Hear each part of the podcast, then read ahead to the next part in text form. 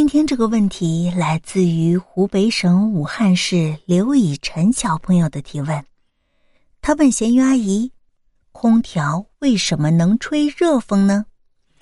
那我们现在就来回答刘以晨小朋友的提问吧。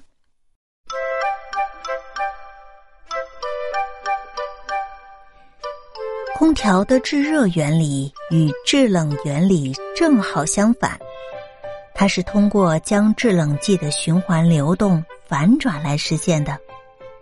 在制热的模式下，空调中的压缩机会先将制冷剂压缩，使其温度升高，然后将高温高压的制冷剂输送到室内机器中的蒸发器。在蒸发器里，制冷剂在低压下蒸发，吸收空气中的热量，变成气态。室内机器中的风扇再将热空气吹出来，就达到了加热的效果。我们简单来说，就是制冷剂在蒸发器中吸收了空气中的热量，室内机器中的风扇又将热空气吹出来，就达到了加热的效果。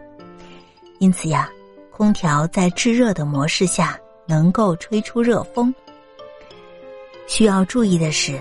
空调在制热模式下所吹出来的热风并不是非常的热，因为空调的加热效果是通过循环流动的制冷剂来实现的，而不是通过电热管等加热器件来实现。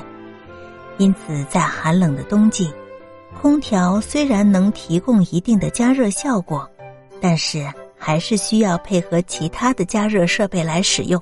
以达到更好的加热效果。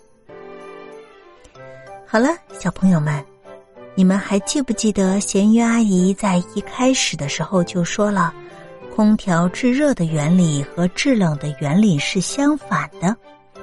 那你们发动一下自己的小脑筋，想一想，空调制冷是怎么运行的呢？